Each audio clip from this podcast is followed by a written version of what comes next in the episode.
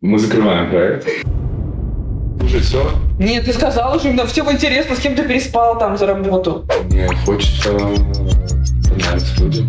Вот этому человеку с майонезом на усах? Я очень много раз действительно подстраивался. Ты нельзя говорить?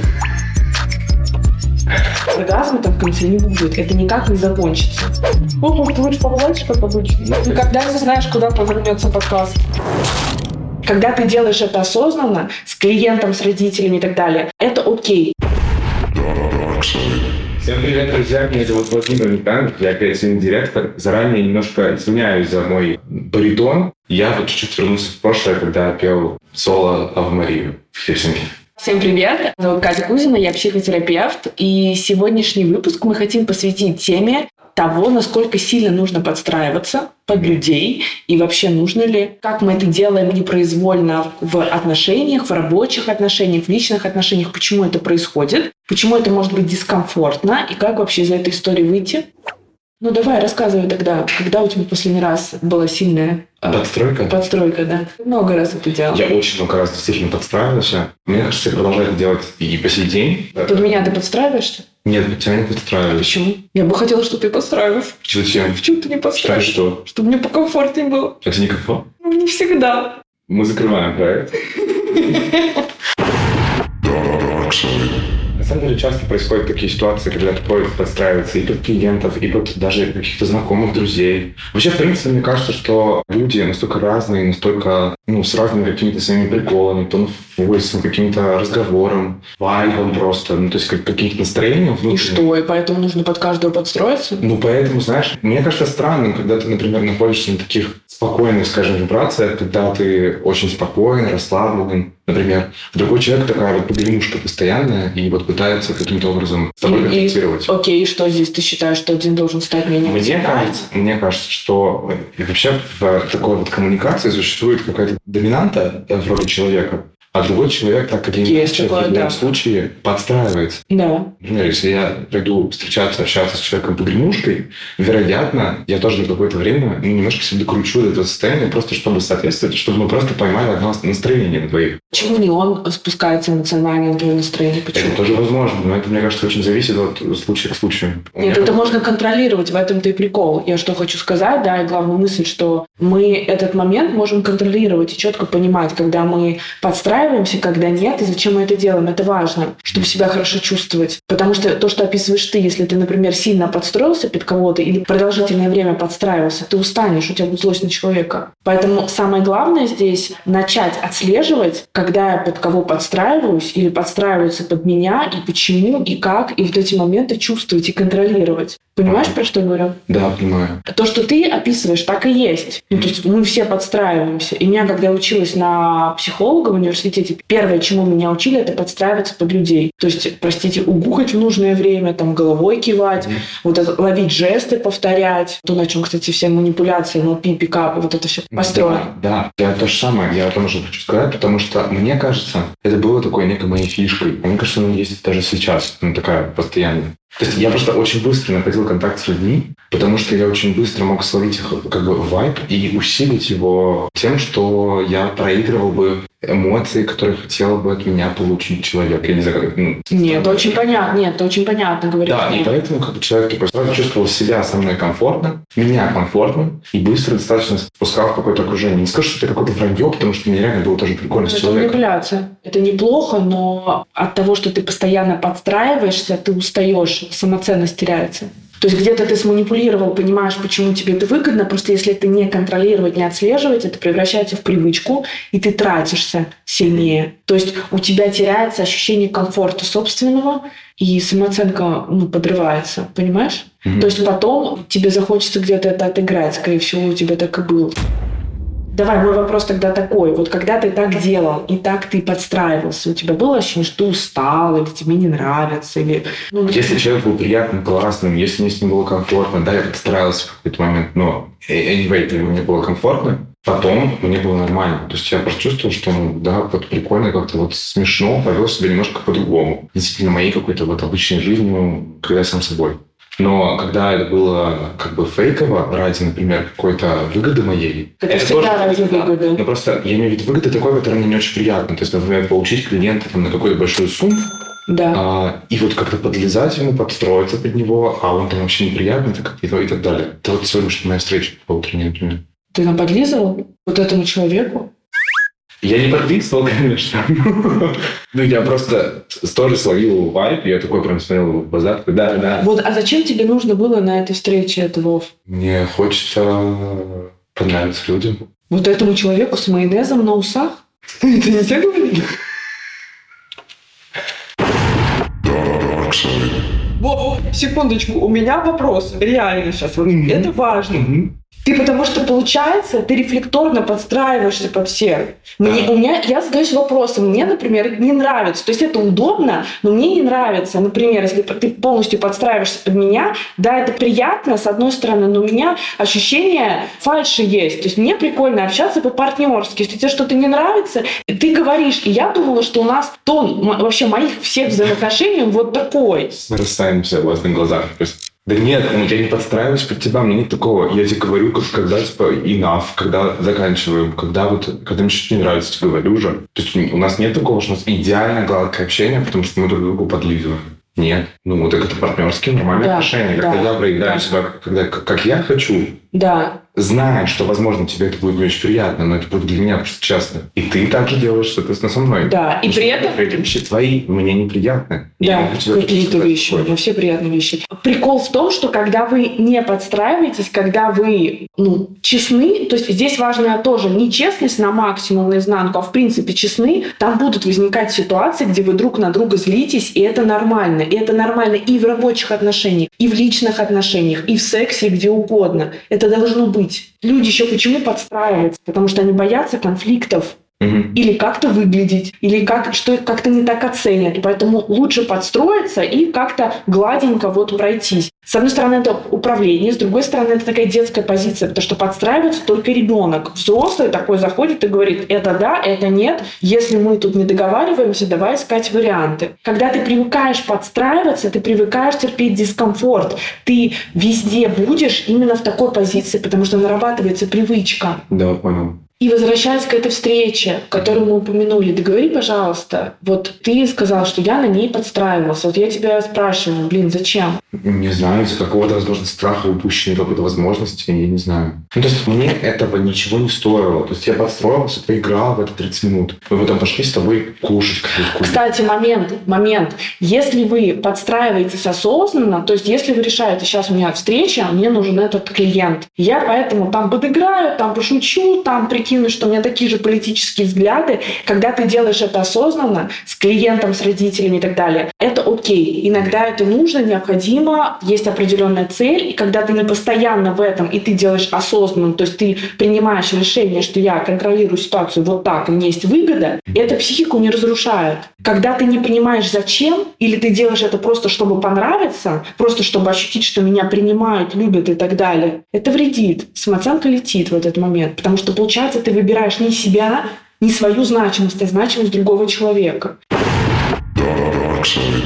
С моей стороны, мне кажется, это было очень ограниченного времени, 30 минут. И я не понимал, как бы мне это нужно или не нужно, или это как бы к чему это приведет. Поэтому я спокойно просто, ну да, подыграл немножко. Мне это ничего не стоило. Я, конечно, мог через 5 минут сказать, ой, сори, да, чувак, все, пока нам не по пути.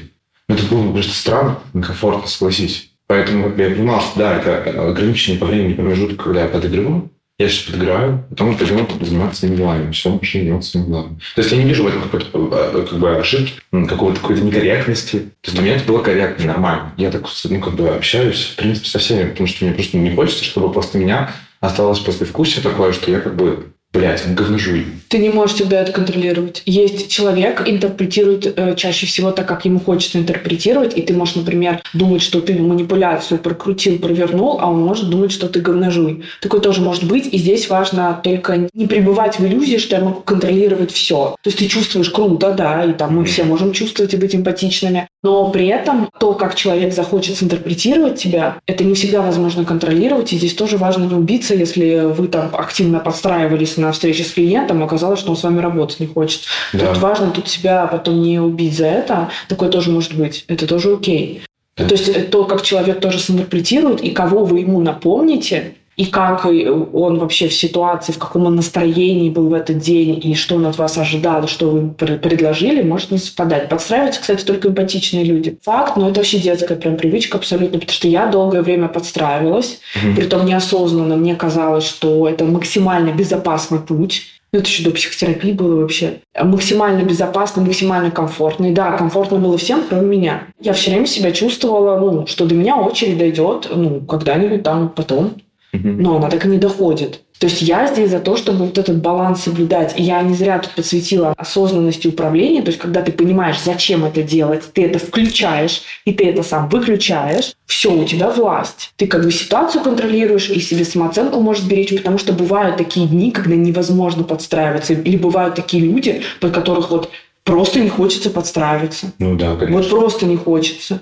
И ты имеешь на это право. А вот эта позиция с тем, что я хочу подстроиться, чтобы понравиться или меня полюбили, это вообще утопия. Прям абсолютно. Потому что прикол в том, что такой позиции нет предела. То есть если у вас есть такая фантазия сексуальная, что вы всем можете понравиться или вас все полюбят, ну, этим можно заниматься всю жизнь. Всегда будут люди, которые не согласны будут на это, или всегда будут люди, кого можно на эту тему обработать. То есть это не конечная история, там нет конца. Оргазма там в конце не будет, это никак не закончится. Но ты, как бы, получается, всю жизнь бегаешь и отдаешь свою самооценку в чужие руки. Расскажи, пожалуйста, вот мы вчера видели очень, мне кажется, прикольный пьющий случай, когда, ну вот, скажем, девушка такого легкого поведения была с не самым, скажем, приятным мужчиной преклонного возраста баре. И вот там явно было что-то, ну, не так, согласись. Вот это вот, вот это вот подстраивание, оно к чему здесь ведет? Оно вообще, во-первых, деньгам. Я подозреваю, ведет подстраивание здесь. Или к социальному статусу. А, моему. а- а почему, а почему люди выбирают, в принципе, такой путь? То есть это, это же, это же ну, насилие в, какой-то, в каком-то смысле. Да. Вообще любое подстраивание – это насилие. Если ты делаешь это неосознанно, ты себя насилуешь. Просто контекст. Мы вчера с Катей были в э, таком известном, скажем, баре. А там достаточно часто происходят такие ситуации. Просто было прикольно, ну, как бы прийти посмотреть, немножко там, э, да, пожать. И в этом баре, э, собственно, мы видели девушку, которая там, явно либо получает какие-то деньги за встречи, либо я не знаю что. Либо не за встречи. Либо не только за встречи, да. И, ну, такой довольно старый мужчина, лет там 50, наверное, который такой прям очень... Еще ого-го. Да, очень, Я бы сказала. очень как-то вот с этой вот девушкой, пока напила свой порнстар мартини. Мне кажется, это был какой-то абсолютно смешной, блядь, коктейль. Вот. И вопрос в том, ну, как бы, да, то есть, окей, это насилие, то есть, но а почему люди такой путь вообще выбирают? То есть, это, это про что? Это про то, что они не смогли свое какое-то место найти, самооценку? Нет, она нашла место, она нашла место. Просто ей Это, это... это, это корректно или это как? Нет, ей это органично. То есть смотри, там про подстраивание 100%. То есть все, что связано с телом, когда ты даешь себя потрогать тому, кто тебе не симпатичен, когда ты даешь э, себя там сексуально использовать так, как тебе не нравится, когда ты вообще терпишь в сексе. Телом терпение, когда ты сидишь, как тебе неудобно, это в ту же корзину. Просто секс – это пик. Секс это просто пиковый момент, где это максимально обостренно чувствуется, где тебе больно, где тебе неприятно, и ты там терпишь из-за партнера, я не знаю из-за чего, из-за того, чтобы хорошо выглядеть, или потому что вот у меня там ляжка так хорошо смотрится в этой позе. Такое тоже может быть. Это все про насилие, это про привычку детскую терпеть неудобства, Потому что ну, тебя там не, не заругают за это, или там тебя ну, как-то оценят хорошо за это. Очень хорошо Плюс это моменты все с насилием связаны, с реальным физическим насилием. Это когда человека били, когда человека насиловали сексуально, это когда его дергали физически, это когда его словесно насиловали. То, что словесно можно насиловать. Мгм. То есть вот это, например, сядь нормально, это словесное насилие. Ты знаешь, как сидеть нормально? Я, у меня, кстати, постоянно папа так говорил, да. И как раз это про вот это. Про то, что ты спрашиваешь, то есть это просто отдельная тема, и напишите в комментариях, если нужно поговорить именно про момент того, что человек э, через секс что-то получает, ну, деньги, давайте вот так вот тогда предметно разговаривать. Нужно ли это разобрать, напишите в комментариях, э, мы разберем. Но если так набросать, да, отвечая на этот вопрос, это про привычку вот, через насилие получать то, что тебе нужно.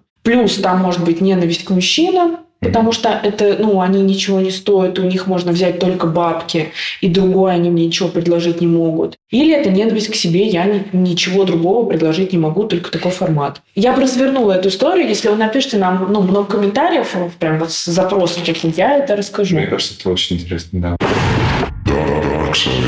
Давай мы еще про работу поговорим, потому что у меня на сессиях много запросов, у меня много людей, которые работают в креативной индустрии, и у них часто запрос вот такой. Я думаю, ты сейчас его больше даже развернешь, и я тогда да. срезонирую. Запрос на тему того, что у меня есть вот заказ, я там дизайнер, я его выполняю в таком стиле, в котором считаю нужным, получаю за это деньги, а мне говорят, добавьте там красненького, розовенького, вот кружочек какой-нибудь нарисуйте. Вот ты с таким сталкивался, вот как это обычно выглядело у тебя? Есть два неких разных варианта.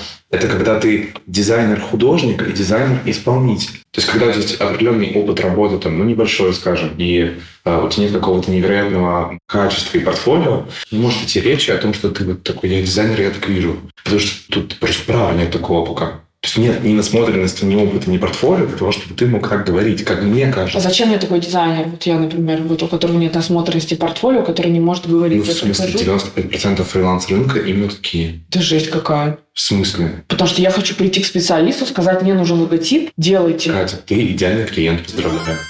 Я не поняла, почему такие расценки. Мне сказали 3 600, а почему мне сказали, что 5 600? Так я хочу платить деньги за профи. Меня, меня же не должны приходить на сессии, и да. люди говорят, ну вот этот психолог, он немножко недоделанный, тут у него портфолио недостаточно классное, поэтому, ну я... Все вот верно, это... все верно. Но в России есть такая прикольная фишка, что люди как будто бы, типа, если я тебе плачу деньги, значит, ты мой раб. Это первое. А второе, то, что клиент всегда, вот, который как бы над вами как бы стоит, деньги вам платит, он как будто бы всегда лучше знает, как ему надо. Вам знакома формула «клиент всегда прав»? Да. Но вот я он и есть клиент. Такое прям пиздовидение какое-то есть огромное, невероятное, и вот поэтому, да, он лучше это знает. И люди не доверяют профессионалам. Вообще, вообще, даже в крупных корпорациях, типа Яндекс, я недавно общался с чуваком, а, он мне говорил, что мне там тесно, душно, я не могу там реализовываться, потому что мне просто дают сверху задачи с вот таким вот ТЗ. С подробным, типа. Да, он говорит, он, шаг, он да, это же да. И, и, он, и он мне говорил, mm-hmm. я начинаю предлагать, я говорю, ребят, блин, кринж, типа, в историях выкладывать вот такую вот хрень, типа, ответьте, там, не знаю, раз, два, три, четыре, пять, выберите циферку. Mm-hmm. Он, он такой, как предложил какой-то прикольный там новый формат коммуникации с аудиторией. Он говорит, ребят, у вас статистика говно, как бы людям не интересен этот контент, это странно. Они говорят, да нет, ты что, мы уже это протестировали, это уже работает, мы оставим как есть. Mm-hmm. Зачем как бы менять, зачем лучше делать? если так работает. Вот в этом прикол России, как бы мне кажется. И вообще не только России, на самом деле, а в принципе, ну, вот такого креативного, скажем, рынка. Потому что реально зачем менять, зачем придумать, зачем развиваться, если так нормально? Dark side говорим вот на тему того, что да, ты сказал, что в целом человек может быть недостаточно профессиональным, чтобы настоять на своем видении, я правильно тебя поняла? Ну, ну окей, такое, да. окей, есть такое. То есть, например, если я найму какого-нибудь дизайнера, у которого там, год работы в портфолио или два года работы в портфолио, я ему не буду, естественно, доверять. Если у меня есть какое-то определенное видение, как у креативного директора, там, у меня большой опыт работы, большие там, портфолио. Ты из среды. Давай вот мы возьмем человека из среды. Я дизайн интерьер. Вот, давай просто у меня был кейс прямо на сессии такой. Э, разбираем. Э, дизайнер интерьеров. Да. Вот, у человека есть концепция. Но клиент, естественно, такой согласился, но хочет какие-то корректировки. Я объясняю это следующим образом, что... И плюс это жилая площадь. Это, кстати, жилая площадь, это не офисная да, история. Да. То есть э, там всегда будет человеческий фактор. То есть человек всегда скажет, ну, мне такую табуреточку да, естественно. Всегда так будет, это невозможно не учитывать. Конечно, это вообще нормально. Вообще в этом случае как бы... А кто под кого подстраиваться должен вот тогда, вот, на твой взгляд, здесь? Зависит, опять я говорю, зависит от концепта Потому что если, например, ты приходишь к Гарри Риву за то, что он охереть какой-то прикольный дизайнер и в своей какой-то стилистике работает, да. естественно, если ты скажешь ему, а давайте... Он все... делает желтые площади, по-моему, только, да? Делает. делает? А, а, если ты ему скажешь, что, типа, а давайте мы вместо вот вашего фирменного симпа поставим коричневый, потому что это наш фирменный стиль бренда, он пошлет тебя далеко домой к себе. То есть, например, в этом случае не получится. То есть там Почему? корректировки невозможно. Почему? Потому что у него есть авторское видение, набитое портфолио, большой список клиентов, послужной этому список и так далее. Он не работает с такими заказчиками. Если, а если заказчик случится... цену двойную предложит? Ну, и все индивидуально, но я считаю, ну, да, возможно, он будет работать, но тогда он не выложит эту работу в свое портфолио. Ну, ну, вот мне кажется, у всех много таких проектов есть. Ну да, он просто не будет подписываться, что это сделал он. Да, ну то есть здесь индивидуально. Вот как здесь тоже человек из творческой среды, вот, то есть ты считаешь, что человек из творческой среды может настаивать на своем, когда у него уже крутой опыт за плечами, да? Или есть какие-то пункты, вот как ты со своим там фирменным синим цветом сказал, есть какие-то пункты, какие-то фишки, от которых он отступать не готов, он может об этом говорить, что это точно так, вот здесь я готов где-то там что-то с вами договариваться, это мой фирменный стиль, это мое лицо, а, это я, поэтому этому не трогаем, вы за это мне именно и платите. Просто люди еще не настолько развиты, чтобы понимать, то есть им иногда хочется взять крутого дизайнера просто потому, что это крутой дизайнер, да. а не потому, что у него такие фишки. И тут еще, мне кажется, момент вот этой какой-то необразованности, может быть, или непонимания, как это работает в принципе. Отчасти, конечно, да. Ну, то есть у меня было очень много клиентов, которые просили внедрить какие-то правки ну, и мы их внедряли. Почти в каждом проекте есть какая-то хрень, которая как бы я смотрю просто на эту правку, а на этот комментарий, я думаю, блядь, вы серьезно? Испанский стыд. Хорошо же все было.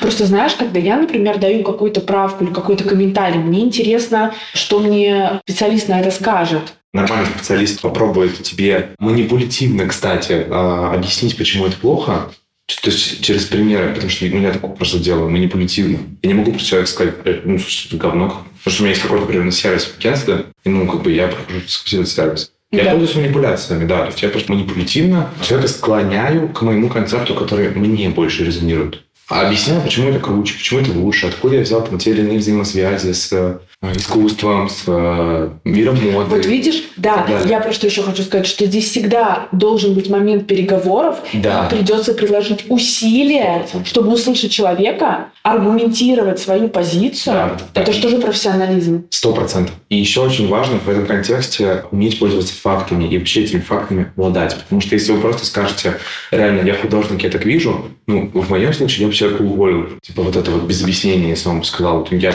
так, и вот никак другому. Это странно. Это, мне кажется, реально слабая позиция какого-то ну, невылеченного эго. Но как, как делаю это я, например. То есть, если я вижу какой-то кринж со стороны клиента, э, кринж-правка, там, спрос, что-то такое, mm-hmm. я пытаюсь ему через успешные кейсы индустрии там, опять же, моды, архитектуры, дизайна, там, искусства, доказать, почему мой концепт и мое видение работает. То есть показать ему удачный пример, где вот эта вот некая идея реально сложилась в очень красивую перспективную картинку. И то, что если мы отойдем вот как бы по его дорожке, пойдем по клиентской, угу. это будет немножко странно. То есть некрасиво, безвкусно, не подходящая под концепт. Поскольку я достаточно давно в рынке, я понимаю, ну, то есть постоянно увеличиваю навык своей насмотренности, ну, я просто обладаю фактами, которые позволят мне как бы корректировать, опять же, ну, или, или манипулятивно, или нет. А в чем тут, в вот чем тут манипуляция? Не вижу здесь манипуляции. В чем? Вот, в том, что ты, типа, пытаешься его переубедить, но не говоришь открыто, я сейчас вас буду переубеждать? Вот это манипуляция. Я никогда не отказываюсь. Вот у меня есть такая манипуляция «да» и такая формулировка. Мне этот клиент говорит, давайте вот внедрим какую-нибудь правку, какую-то такую. Я думаю, и вот я говорю, да, и давайте вот мы еще... Э, и давайте не внедрим. И, и давайте мы все-таки, все-таки посмотрим еще вот на эту сторону. А представьте, ага. как будет, если вот мы вот какую-то серединную штуку сделаем. А если вот мы вернемся сюда, блин, а вот есть такой кейс там у Джилл Зандер, например, и мне очень понравилось, тут они вот так вот изменились, тра-та-та-та-та, и все. То есть я начинаю просто заговаривать, говорить ну, какие-то факты индустрии. Ты не сдаешься. Да, да, да. да. А у тебя я, цель какая? У тебя цель какая? Просто да. как бы это странно. У тебя цель какая? Чтобы сделать классный проект, который я могу положить в портфолио mm-hmm. и который мне буду гордиться. Mm-hmm. Получить удовлетворение от своей работы. Очень, кстати, редкая. Да, за, за это приходится побороться очень, часто. Очень редкая, да, да, история для индустрии, к сожалению. Все, что связано с людьми, и все, что связано с тем, что вы делаете для людей, угу. Там всегда будут люди, и будут люди не только, то есть они приходят не только со своим видением, Вов, они приходят со своими психологическими травмами. И они могут отыгрывать через ситуацию заказчик-клиент все, что угодно. Вообще все, что угодно. Да. Кто-то может отыграть, я не знаю, кому-то самооценку надо повысить и самоутвердиться за счет другого, за счет, там, не знаю, дискредитации другого человека или работы другого человека. За кого-то надо будет решать все. Есть такая категория людей, кстати, которые приходят там в магазин, например, или в шоурум, и за них надо выбрать. И за них надо решить. Да. Вот, и я, когда работаю с профессионалами, я тоже хочу, чтобы за меня решили. У меня есть некое видение, но я хочу Если я плачу деньги, я хочу... естественно, это делегирование. Да, да, не хочу про это думать. Конечно. Просто, честно, я убежден, что лучше человеку дать, ну, повод, простите, обосраться, причем жестко. Ну, во-первых, он получит свой опыт, и очень классный опыт. А во-вторых, вы просто будете, блин, немножко по- посвободнее себя чувствовать. Потому что если вы допускаете возможность ошибки другого человека и не включаетесь в гиперконтроль и вот в это вот постоянное ну, вот, ну, состояние подыгрывания с одной стороны, с другой, то мне кажется, что этот опыт получают обе стороны. И он, ну, как бы, да, возможно, он будет не очень вначале приятным, например, но при этом просто в контексте потом человек под вас, под, под- под, ну, как бы, под, подлепится, и все будет хорошо. Вопрос, вопрос. Ну да, тут, тут такая эта история переговоров и борьбы тоже есть, Да. есть. Тут без этого никак, это Да. никуда не выкинешь. Было когда-нибудь такое, что ты ну, получал какую-нибудь вакансию или проект через постель? Нет, я не могу так подстраиваться. Знаешь? Нет. А ты хотел свой кейс рассказать? Ну, нет, просто хотел э, уточнить, как бы, я один такой еблан. Может, ты лучше поплачешь, как обычно. Да блин, кстати, как? Хорошо, окей, слушаю, да. Не надо кейс слушать, все. Нет, ты сказал уже, мне всем интересно, с кем ты переспал там за работу. Ну, чё, когда я был в Москве, а, я ну, приехал в Москву, я не мог понять, что работает. У меня было немного денег, ну, типа, я не, не мог нормально а, подстроиться под экосистему. Я в Синоче познакомился с, там, с человечком таким, был один человечек. Ну, Маленький карлик, что ли? Почему человечек? Нет, просто человечек. Вот. А, Ну, и нет. Никогда не знаешь, куда повернется подкаст. И мне Да. хотелось как-то ну, быстро пробиться в тусовку, в индустрию там, и так далее. Пробился? Да. У меня там был проект с, Шанель, Бьюти с Porsche, Джей Стайзел. Я просто как бы Да. переспал с человеком, в итоге это получилось случайно, но как бы у меня просто была в голове такая тема, что вот да, я думал, что сейчас я пересплю, и у меня все получится. Потому что вот мне кто-то сказал, что в Москве только так все работает, и я такой, да, ну, ладно, это такое. ну, Ну, в. Москве все работает, если ты мне квартиру покупаешь. Можно так сделать? Я, ну да. Я давно хочу, чтобы, ну да. Не знаю, скажи, я нормальный человек? Ну, я Ну, попробовал. попробовала, Я понравилось. попробовал, да, ну пиздец, ну это жестко было, ужасно. А тебе не понравилось? Тебе не То есть это не было приятно с полезным? Это было чисто полезно, без приятного? Ну, ну, приятного там было мало, да. Мгм. Ну, у тебя проигрывание детской травмы просто. Ясно. Ты сам. Да. У меня еще есть один момент, который я очень хочу разобрать. Это вот люди, которые ни под кого не подстраиваются, у них такие протестные заявления. Это, кстати, бывают люди из твоей среды, Мгм. это бывают люди из моей среды, это бывают, в принципе, люди в отношениях, которые говорят, я не буду ни под кого подстраиваться, мне не интересно твое мнение. То есть есть и женщины такие, которые мужчин подавляют, и мужчины такие, которые подавляют женщин. И, Мгм. ну, то есть такое вот есть. И человек, знаешь, как будто бы этим кичится. Вот как будто бы он это выставляет очень активно, очень об этом часто заявляет, прям проговаривает, что он не будет, не хочет и так далее. Это обычно вариант, либо человек до этого долго терпел, и теперь он отыгрывает обратную историю, Да. либо это в целом застревание в подростковом возрасте, когда у тебя ты не понимаешь, в чем твоя выгода, в чем твой комфорт, и тебе надо просто орать, что я хочу не так, как вы все ожидаете. Просто многие думают, что это признак гениальности, когда человек говорит, я только так, идите нахрен.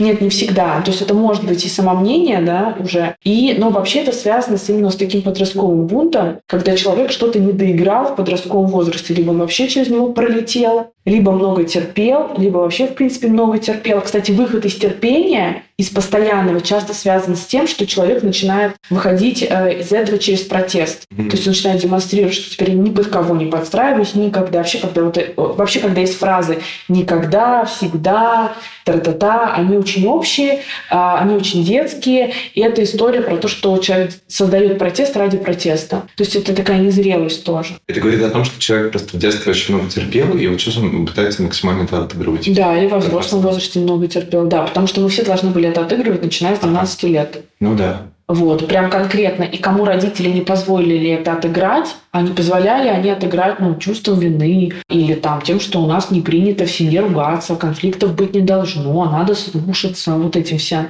Протестное настроение должны быть, чтобы человек мог сепарироваться, вообще понять, кто он. Короче, вот эти все проявления, они тоже бывают, и мы с ними тоже сталкиваемся в отношениях. Вообще в здоровом виде везде должен быть вариант договоренности. Он, правда, везде есть. Вопрос желания сторон. То есть могут люди как-то сесть по-взрослому и договориться, обсудить выгоды друг друга и отстоять себя, либо не могут. Поэтому тут важно не путаться, да, и не пугаться, но такие вот люди, которые говорят о том, что я подстраиваться ни под что не буду никогда и так далее, но в этом много злости, в этом много протеста, это такие детские настроения. То есть, в принципе, если тебе что-то не подходит, ты просто в этом не участвуешь, ты об этом активно нигде не заявляешь в социальных сетях, что я не стал вот это вот делать, потому что то есть у тебя ты просто не идешь в это и все, и нормально себя чувствуешь. Без каких-то громких заявлений протестных детских. Поэтому если кто-то с этим сталкивался, это вот такой детский сад, с которым ну, неприятно иметь дело просто не в личных отношениях, не в рабочих. Если у вас э, остались вопросы или вы хотите, чтобы мы разобрали эту тему глубже, пишите, пожалуйста, в комментариях, или, возможно, какие-то кейсы у вас есть, которые вас смущают, э, или до сих пор там остались вопросы, мы снимем про это выпуск или где-то там у себя в социальных сетях разберем, или, возможно, ваш кейс даст нам импульс для того, чтобы создать какую-то новую тему для выпуска, мы с радостью подхватим. Обязательно пишите комментарии, очень прям просим, потому что знаем, что у нас много людей просто смотрят, но не комментируют. Ну вот, блин. Вы нам нужны нужны. Вы нам очень нужны, да. И спасибо, что были с нами сегодня. Ставьте лайки. И э, есть еще в аудиоформате. Есть в Инстаграме сокращенное вдохновение. И есть в Телеграме. Подписывайтесь, ставьте лайки. Увидимся в следующем выпуске. Пока. Пока-пока.